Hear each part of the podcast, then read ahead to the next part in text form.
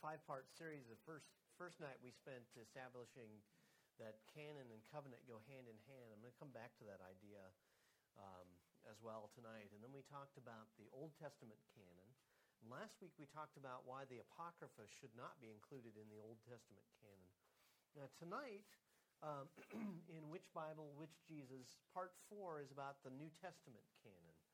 As I had originally uh, intended the series to go, New Testament canon should have been last week and tonight about individual New Testament books, but uh, there was just too much to say, and uh, you all weren't listening fast enough. So I'm kidding, of course. But tonight's the New Testament canon, and then next week, um, which Jesus? Uh, it will be about the historical Jesus, uh, and particularly, you know, did Jesus really say that? Uh, because a lot of times the attack nowadays on the Word of God is uh, whether or not uh, Jesus did say or could have said a lot of what uh, is ascribed to him in the Gospels. And uh, you and I look at the Bible and we say, well, it's in red letters. Jesus must have said it. But you know, some people just aren't convinced. Um, but so tonight's about the New Testament canon. Um, Let me start by, uh, by making a, a, a, statement, perhaps a, a, slogan you could put. Well, this is too long to be on a bumper sticker, but uh, we could say this The church did not define the canon, the canon defined the church. And I'm just going to explore that to some degree here tonight. Um, uh, and you'll see why in a little bit, but I'll, I'll foreshadow it somewhat here. These days, you know, people are cynical enough to say things like uh, the history gets written by the winners. Uh, and a lot of times, what you're going to encounter on the internet or on PBS or the History Channel or whatever it is, uh, whatever thing you see about Jesus uh, in modern media, in the mainstream these days, uh, is going to make claims about why the Bible is the way it is, and they will often say the winners are the guys who chose what books went into the Bible. And uh, I'm going to show you how that's not the case uh, tonight, hopefully. But uh, let's start by, by reprising what we had already said uh, in the last couple of weeks, and that is you recall that I started with the idea that uh, a canon, that is a, a group of documents that are regarded as authoritative, that shouldn't be changed and shouldn't be added to, is something that actually comes out of the canon of Scripture itself. It comes out of God's dealings with his people. And when God makes a covenant, when he establishes a relationship between a group of people and himself, he establishes documents for that covenant. And we said that in Old Testament Israel, uh, the covenant was the law, and then ultimately the, the prophets and the writings uh, were part of the Old Testament canon. When we come to the New Testament, once, uh, once Jesus has ascended and, and been seated at the right hand of the Father, uh, the apostles set about the work of carrying on what we would call the Great Commission, where he said, Go and, go and teach uh, and tell them to obey everything that I have commanded you. Sounds a whole lot like the Old Covenant, doesn't it? Sounds a whole lot like the New Covenant, doesn't it?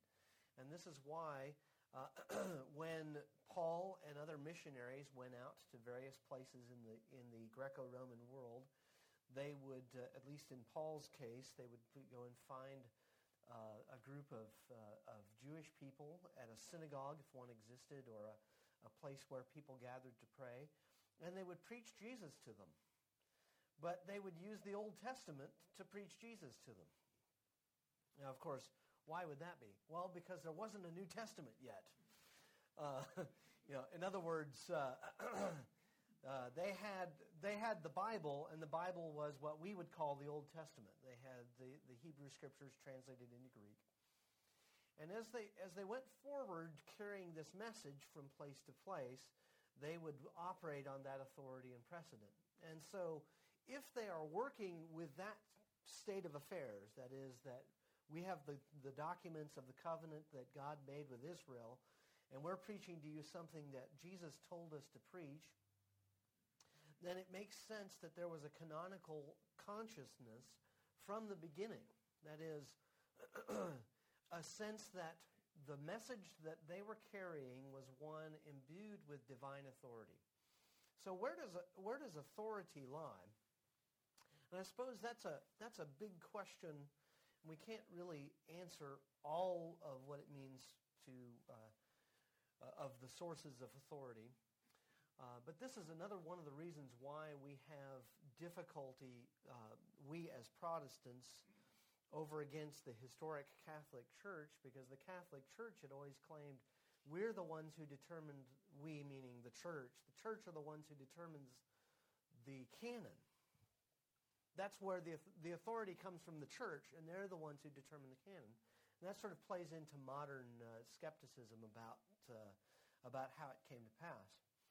What I'm going to tell you, though, is the other way around, is that the documents themselves had authority. But where do they start? Where does the authority start?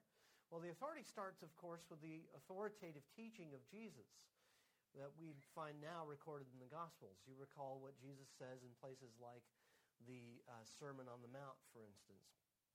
Jesus says, you've, you've heard it said, but I say to you, and uh, you've heard it written, it stands written, but I say to you, and uh, there are various points along the way in the Gospels where you where you see notes about how people respond to Jesus, and they're scratching their heads, if you will, saying, "Well, wait a minute. This guy is teaching as though he has authority or something." Um, fancy that. Well, actually, he does.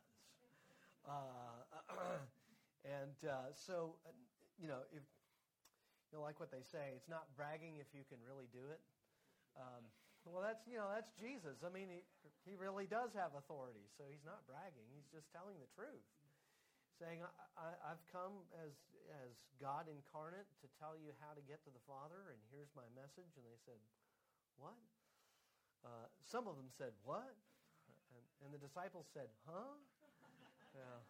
Um, that's in the Western text somewhere. Uh, but uh, as, as the church age began, uh, on the day of Pentecost, the Holy Spirit came upon the church as it was then uh, assembled. The apostles, the, the 12, who had been commissioned by Jesus himself, took that teaching and went forward with it. They, with the aid of the Spirit, you read John 17, well, John 13 through 17, but especially John uh, 16, uh, John 17, uh, the promise that the Spirit would be uh, uh, their aid to remind them of everything that he had told them, for instance. The apostles carried that teaching forward into uh, the church age.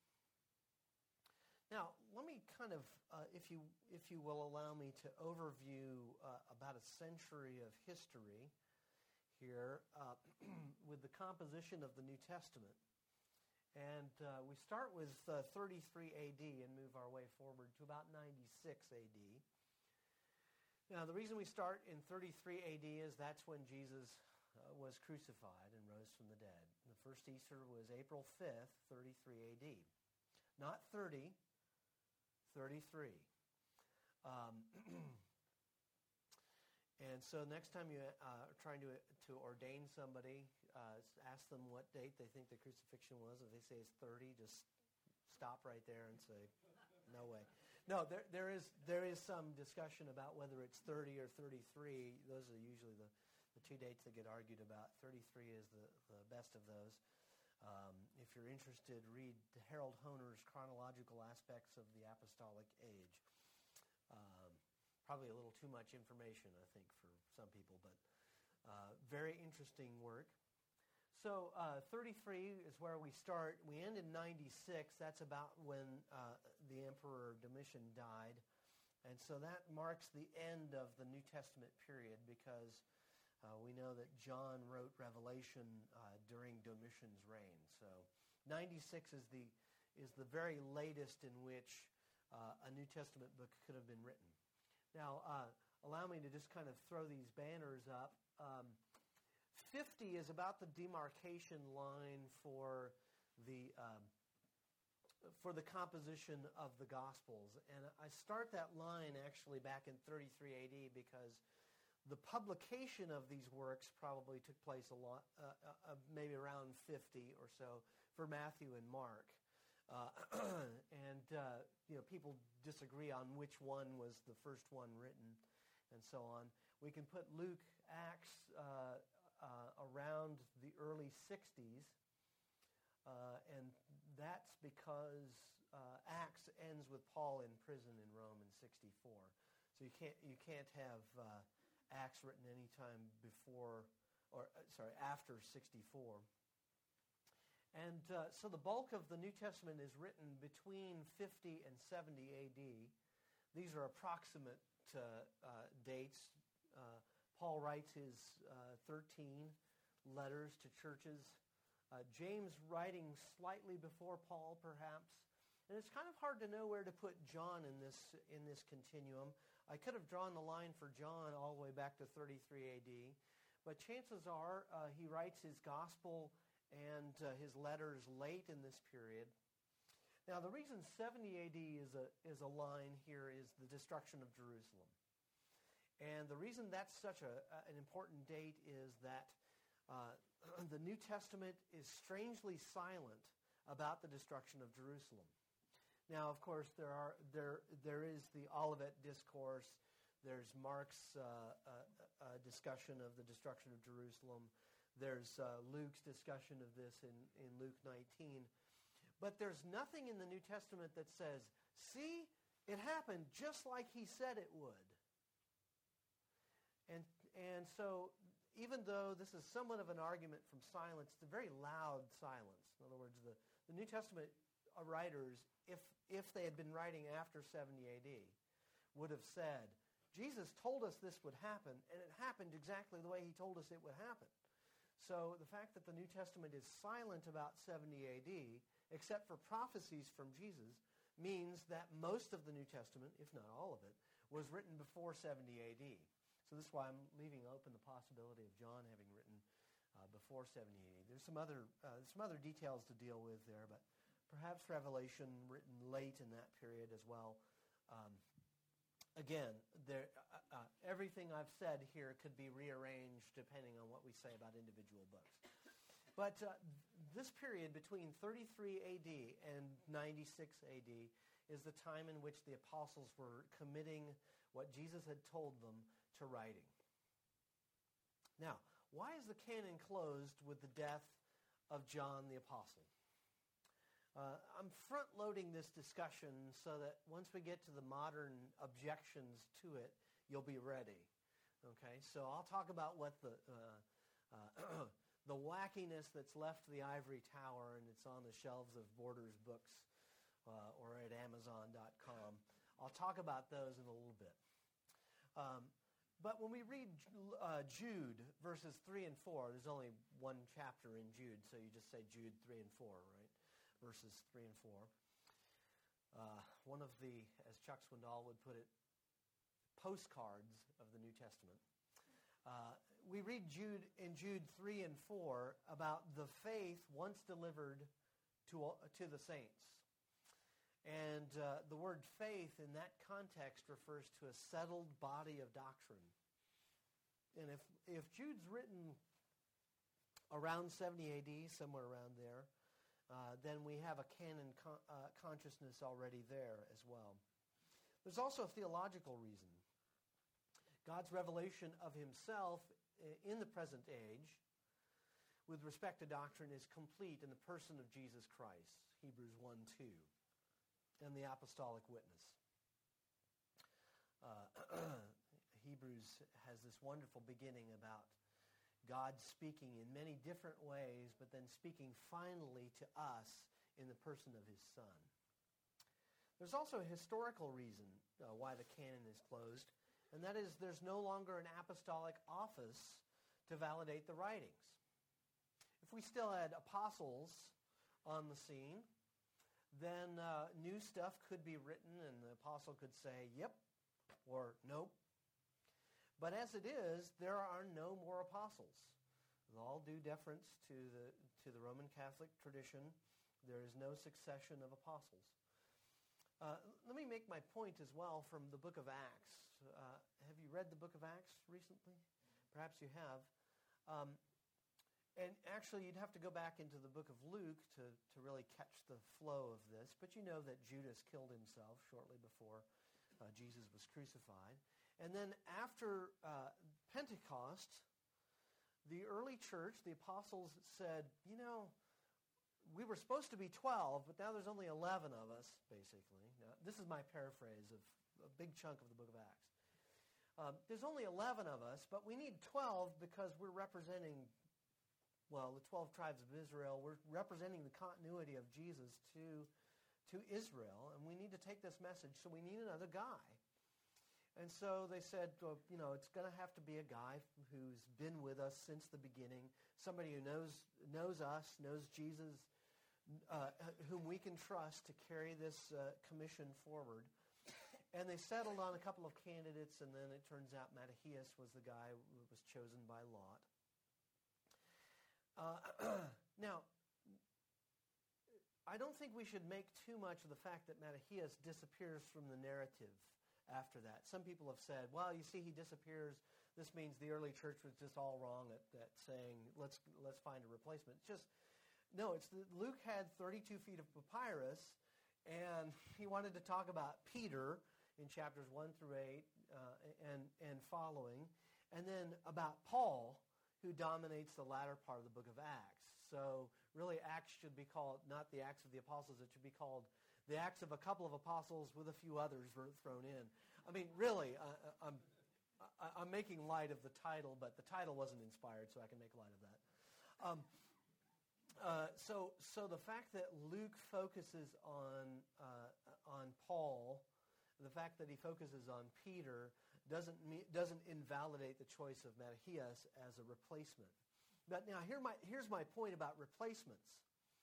Once James, the son of Zebedee, is killed in chapter 12 of Acts by Herod, there's no replacement for him. Okay, so, so there's, a, there's a huge peg here to that argument that says there's no more apostolic succession. There aren't any apostles anymore because none of these guys have been, com- none of the people who make the claim to be apostles have actually been commissioned by Jesus or the people that Jesus commissioned. You with me here? Okay, now it's terribly important because for something to be considered scripture, canonical, inspired, it has to come from an apostle. And I'll show you why, that, why what we have in the New Testament has actually been thoroughly vetted. So what do you, you know? What do you say to your uh, uh, what do you say to your friends who say, "Well, how do you know? I mean, how do you really know 100% that that these books are uh, are from God?" You know, and they'll say, "Oh, oh, I know. Don't no, stop. Let me tell you. It's because God says so, right?" You know, they'll make fun of you and uh, and and some of us have played into that. You know, we say uh, we say things in front of unbelievers that should only be said in front of believers. You know, God said it. Uh, I believe it. That settles it. well, okay, yeah, okay, that works. You know, that works in this group, but out there it doesn't work. Okay, because there's plenty of kooks running around who say, God said it. I believe it. That settles it. And God didn't say it and they don't understand it if God did say it. Uh, well, okay, you know, they come out of the woodwork all, all, the time, don't they? Well, okay, so there's no longer any apostolic witness going on, nothing active. We have only their witness in the Word. Uh, and so only they and their circle had access to Jesus. And this has been Christian belief since the earliest centuries. Uh, other traditions notwithstanding, this has been the, the position of Christians from the very beginning. Okay, so how do you really know? Well, first of all, I, I want to say that the 27 books you have in your New Testament have been thoroughly vetted. In other words, they, they've been argued over for 2,000 years, and every time they come out on top. I mean, you take even the most disputed book in the New Testament, something like 2 Peter, for instance and you, you put it up against any other book that, that was ever considered for membership, if you will. I'm kind of saying this anachronistically as though there could have been other books considered. But there were other books that people thought should be included. And you put those up against 2 Peter, and there's a great gulf fixed, to use Luke's terms, between those uh, that you would see if you just took some time to look at this. Now, I also want to point out, though, that this is a supernatural process. If the Spirit inspired the Scriptures and He makes sure that, it, that they get preserved, he also makes sure that we know which ones belong. And so it's not the, it's not the, the fiat, the, the decree of any one person in Christian history that says this 27 books are the books, no others. It's been a collective work of God the Holy Spirit moving in God's people to, to uh, to confirm to God's people what God's book should be. Okay, we could put it that way. It's a supernatural process. Now, let me say something very important here, though, because a lot of people have missed the, missed the boat on this idea. Supernatural does not mean magical. A lot of people think when you talk when you talk about supernatural, you talk about the power of God. You know, you have to uh, you know turn on the reverb for God. You know, uh, as though when you mention God's name, some people should just kind of fall over, you know, or something.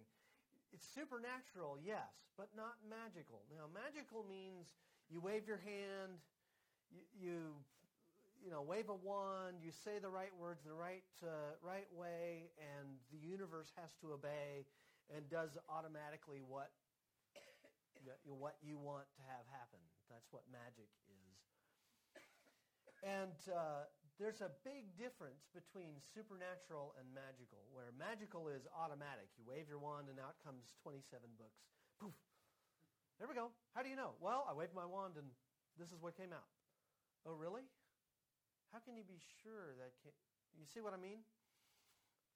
But when we say there's 27 books in the New Testament and these can all be demonstrated to have come from authorized agents of Jesus, and they have been used from the earliest generations of the church as Scripture, then we can say, oh, yeah, that's true.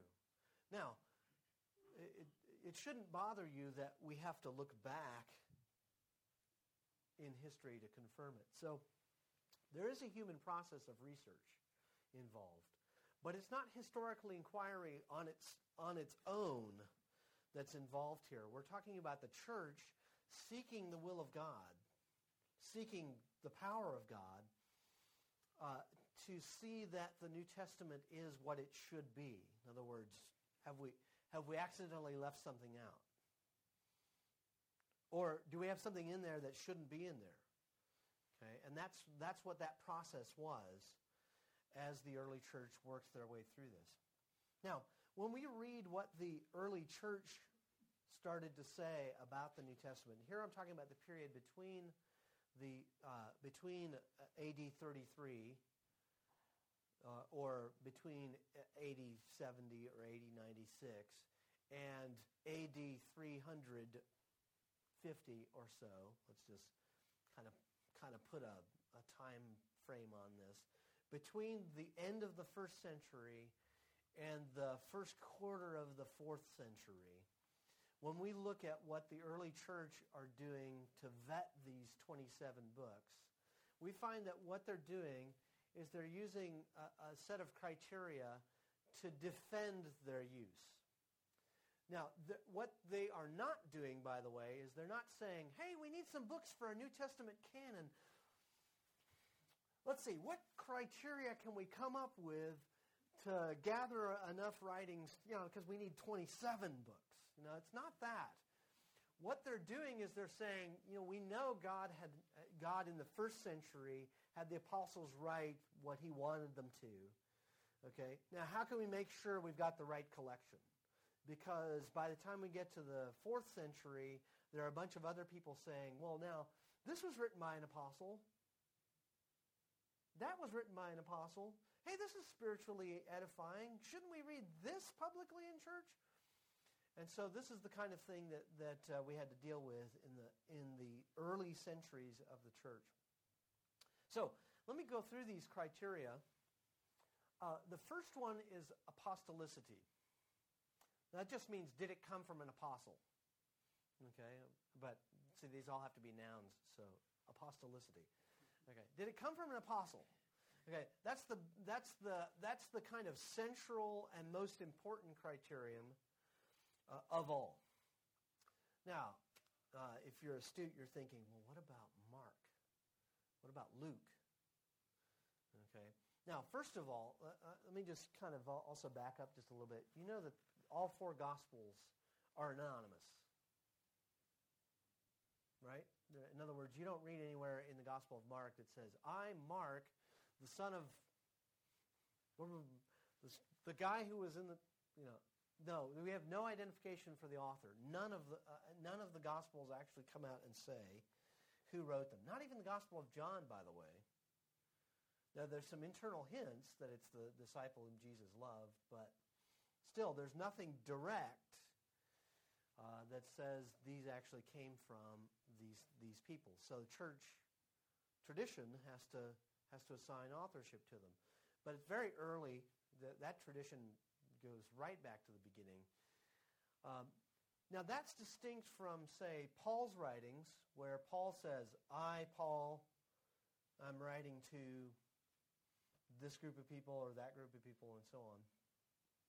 Uh, now, that's important because there were some uh, letters uh, that were forged, some books that were forged, as though they came from Paul, and they really didn't uh, that, the, that the church uh, rejected.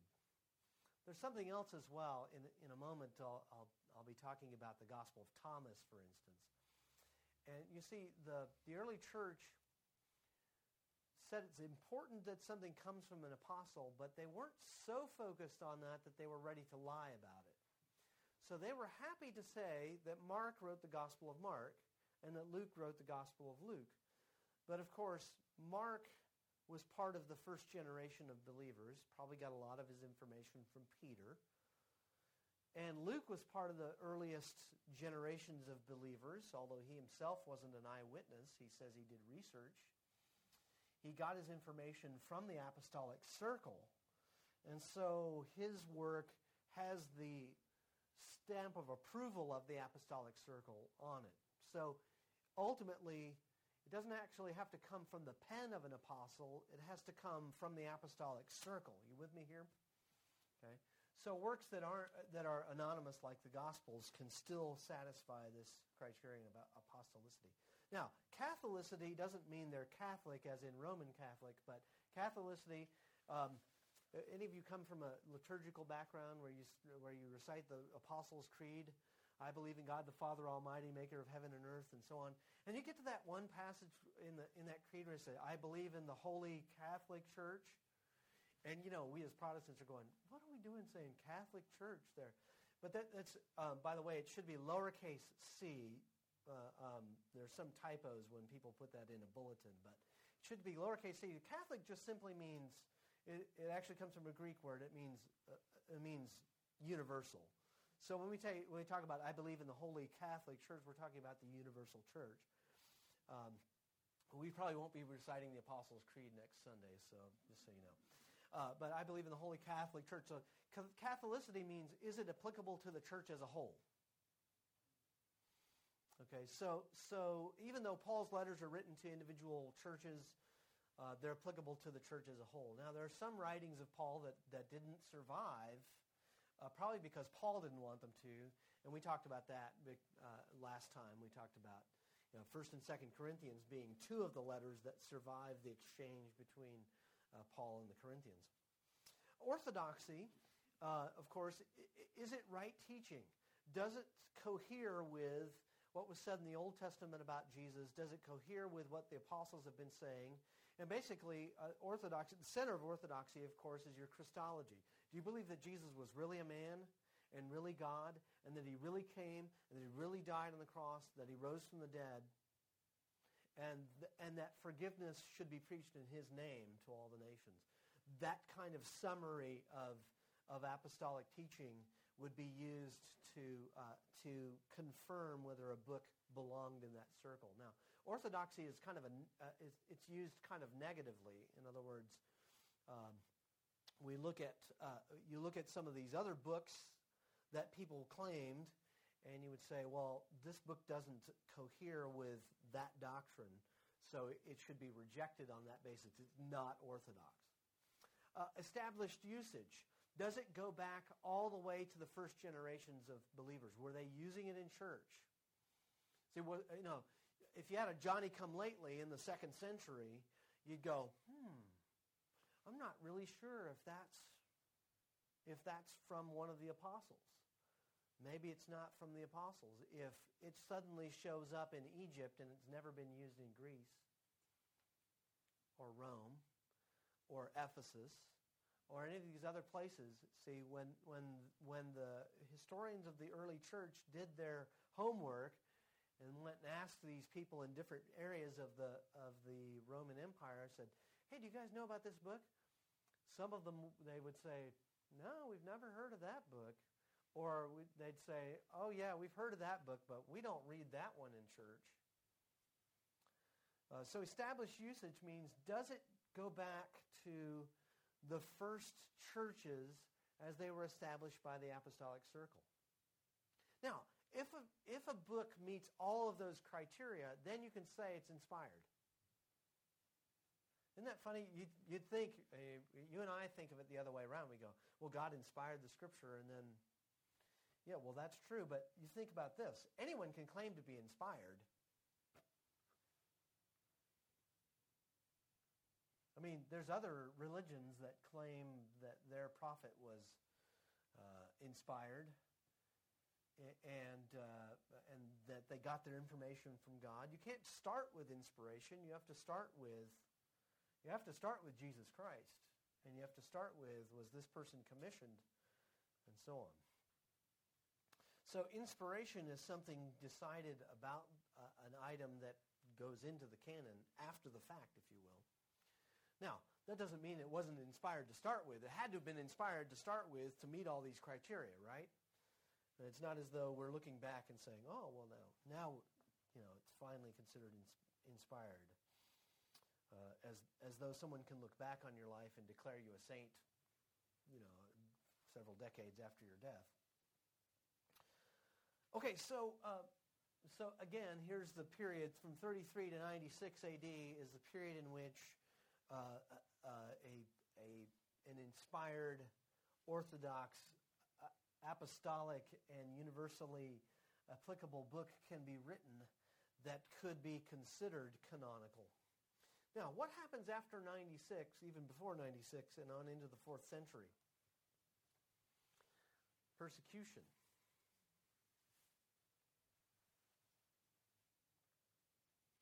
you know, the Roman church, the, the Roman authorities are trying to figure out in the book of Acts, the Roman authorities are trying to figure out whether Christianity is really just like part of Judaism.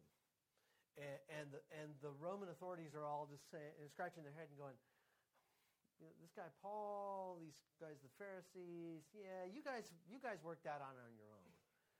You know, the Roman authorities only get involved when there's corruption involved. Have you noticed that in the book of Acts?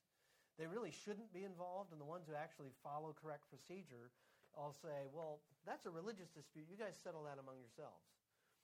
The only reason the Romans get involved is, of course, because, the, uh, because of corruption. Now, later on, after the end of the first century and on into the second century, the Roman authorities are still asking that question.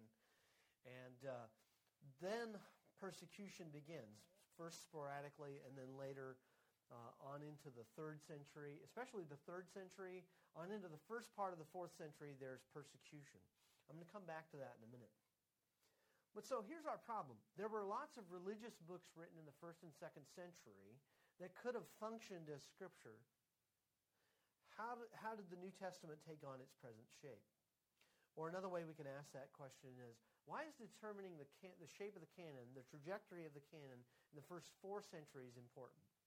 Well, let me show you this.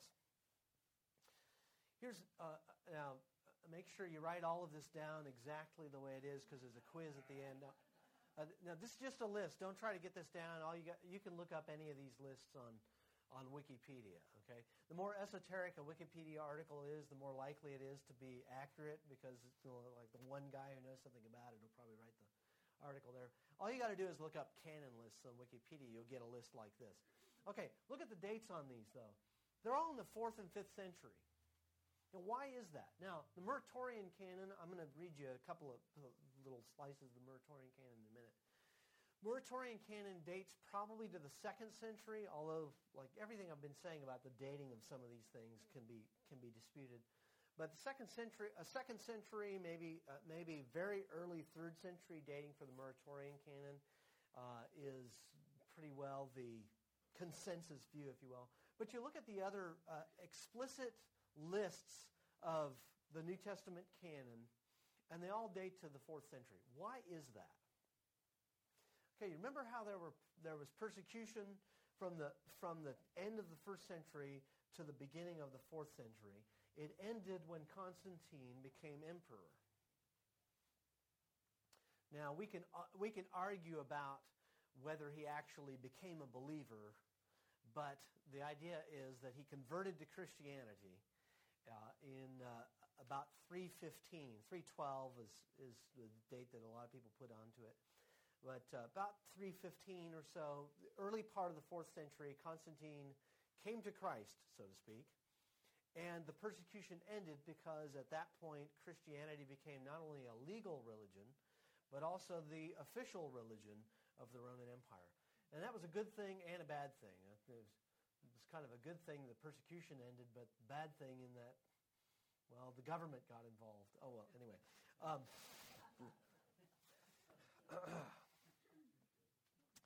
now, I, am not talking about the government of the United States. I'm talking about Roman government. Okay, just, just so you know, our, our tax-exempt status will remain intact. Um, all right, so Constantine became emperor in the fourth century and ended the persecution. Why do you think the lists uh, of, of New Testament books date to the fourth century? Ah, yes, they couldn't write the lists, and they couldn't write the books because before that they were killing Christians and burning their books, burning the lists of books. Is it any wonder then that the earliest complete manuscripts that we have of the, of the New Testament date to the fourth century?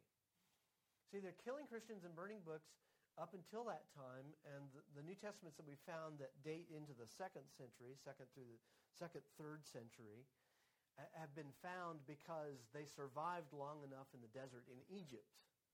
But before that, this was the case. Now, here's why I'm making a big deal of that. Because most people will point to these early lists and say, see, we don't have any complete list of the New Testament until the fourth century. Now, here's the leap. Therefore, the New Testament canon must have been invented in the fourth century. You say, really? How do you know that? I mean, if they were killing Christians and burning their books, don't you think? Well, anyway. You see, the logic here is okay, sure, we don't have uh, the literary evidence that we have for Christianity dates to the dates mostly in the fourth century. And when we try to find a book, a list of books that we could call a canon, we only find them in the fourth century. But we don't find anything else before the fourth century. So really that argument is an argument from silence. But that's exactly the line you're going to hear and you turn on PBS or History Channel. They're going to say, oh yes, the New Testament canon didn't exist before the fourth century. And see, the average person isn't equipped to know, well, we didn't really have anything before the fourth century anyway, so, you know, what's your point? Okay, so that's what you should say. Here's your response is, what's your point? Okay. You ready? What's your point? No. Um, all right, so what, what you do when you hear that statement, when you hear that spin on this whole discussion, you say, well, that's really not much of a point after all. But that doesn't stop most of modern scholarship from making the next claim I'm going to mention here. What the now here's the here's the modern line on early Christianity here. So so the battle has has moved sort of from did Jesus really say that to are you sure you've got the right books? To now, now the whole thing is, well, early Christianity has kind of a, a checkered past. And so here's what they'll say. They'll say early Christianity was a variety of expression. There were, uh, there were uh, people that we could call proto-Orthodox. Not, you can't call them Orthodox until the fourth century. So they were proto-Orthodox people, you know, people you, uh, that they would call fundamentalists, perhaps. And they lived, you know, and worshipped in the same churches with other people who were later called heretics. But they lived in this peaceful coexistence in the early centuries of Christianity. There were people who had one view of Christianity, and then there were people who had a Jesus view of Christianity. And they all just kind of got along and sang kumbaya, um, and uh, everyone got along. And what we know as orthodoxy was actually invented later. And here's how it happened. It, up into the fourth century, once Constantine converted to Christianity, the Orthodox, the people who became Orthodox, decided that it was time to stamp out all of these other alternative expressions of Christianity. And so Orthodoxy became Orthodox by suppressing all opposing viewpoints. And that's the time in which the canon was supposedly invented. To stamp out all of these other equally valid, equally inspired uh, variants of Christianity. Hmm.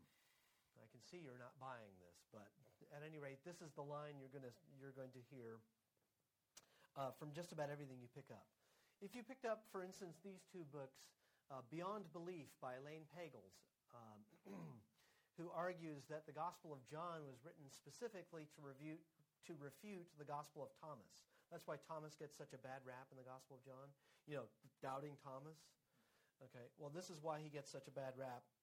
Uh, by the way, I don't recommend this book for your devotional time. Um, go ahead and read it if you want. I mean, uh, but I don't endorse what she says uh, there. Or uh, uh, Bart Ehrman, uh, Lost Christianities.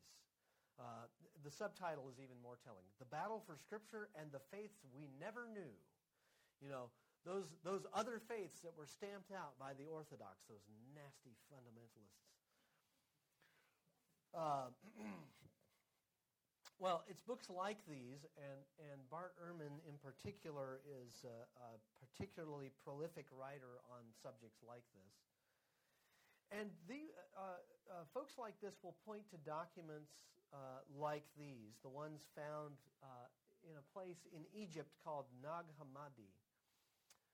Nag Hammadi uh, is, is in upper, what they call upper Egypt. We go, well, no, wait, that looks like in southern Egypt. But you go up as you go south in, in Egypt. So there's upper Egypt and lower Egypt. Uh, a, it looks like from this map, it's about 250 miles south of Cairo, Nag Hammadi. So a guy named Muhammad Ali, not the boxer, uh, who in 1945, uh, he and, he and uh, another family member were digging for fertilizer and discovered uh, an, a very large um, um, jar. And uh, when they broke it, when they finally got enough courage to break it, they were afraid maybe a genie might be in it. Um, they finally broke it, and out came gold flakes, they said. And then it turns out the gold flakes were just papyrus uh, and uh, papyrus, these aren't pictures of, of those documents themselves, but papyrus fragments like this and documents, books, uh, written in the Coptic language. Now, Coptic is the language of Egypt, written using Greek letters instead of hieroglyphics. I guess the Egyptians finally decided, hey, we need to get a real alphabet. You know, so they started, they started writing uh, using Greek letters uh, and then a few others to just kind of fill in the gaps in, the, in their sound inventory. So if you see something that looks like it's Greek and you start trying to read it and you can't read it, it's probably, co- but if you can't read it, well, it might be Greek, but if, if Eric back there can't read it, it's probably Coptic. Or do you read Coptic? Well, maybe you can already. Okay, well, anyway. Uh, anyway, so, so um, Coptic is the language of Egypt. Okay, and, and uh, you'll hear uh, the Christians there who, who are not these Christians, the Christians there are called the, the Coptic Christians, okay, because they're reading the Bible in Coptic, one of the earlier translations of the New Testament. But uh, these documents that were discovered at Nag Hammadi, they're often called the Nag Hammadi documents or the Nag Hammadi Library, uh, are all um, uh, part of a strain of what scholars call early Christianity. That's called Gnosticism, and I'll explain what that is in just a minute. But uh, what, what was found there were, were Gnostic gospels. I'm putting gospels in quotes because they aren't really gospels. They're more like they're more like collections of sayings or so-called sayings of Jesus. Things like the Gospel of Philip, the Gospel of Thomas, the Gospel of Mary. Do you see the appeal to apostolicity in there? You see, see what's happening is that these other groups are wanting to get their stuff included, so they're claiming apostolic uh, lineage for it. None of it goes to back to the apostles here. But in documents like these, for instance, the, the most celebrated of these is the Gospel of Thomas. Um, uh, uh, by the way, just so you know, um, even though the documents they've found were in Coptic, they were probably translations from Greek because we've later found Greek fragments that fit the Coptic documents. So we're probably talking about documents that were originally written in Greek, translated into Coptic. Um, but uh, you'll, for instance, the Gospel of Thomas 9, uh, you'll read something very similar to the, the parable of the sowers. Now the sower went out, took a handful of seeds and scattered them, and so on. Now there are some significant differences. For instance, he, uh, the Gospel of Thomas mentions worms ate the seeds. Okay, well that's not quite what's in, in the uh, canonical Gospels, but okay, we can, we can live with that. Um, and so several of the sayings in the Gospel of Thomas, for instance, uh, are, are, of this kind of variety. But far more of them are, are, of the kind of variety, the last saying in the Gospel of Thomas, I just love reading this to, to Christian audiences. Simon Peter said to them, Let Mary go out from among us, for women are not worthy of. Jesus said, and you think, well, here comes Jesus to, to her rescue, but watch, watch what the rescue is. Jesus said, Look, I will lead her that I will make her male, in order that she too might become a living spirit resembling you males. For every woman who makes herself male will enter into the kingdom of heaven. And you say, well, gee, thanks. These guys were probably feminists, don't you think? And you know what's funny is we laugh at this and we go, what, what a bunch of misogynists. You know, uh, well, you know what the modern scholarship now says? Well, you know, we think the Gnostics were really feminists. Somebody else added this one later. Yeah, so so anytime you try to you know try to characterize Gnosticism in a way that uh, would uh, paint it in a, in a bad light, uh, somebody always has some clever answer. Well, what is Gnosticism anyway? Well, uh, to put it very simply, it's Platonism run wild. Uh, that's uh, the the British scholar A.D. Nock said this: Platonism run wild.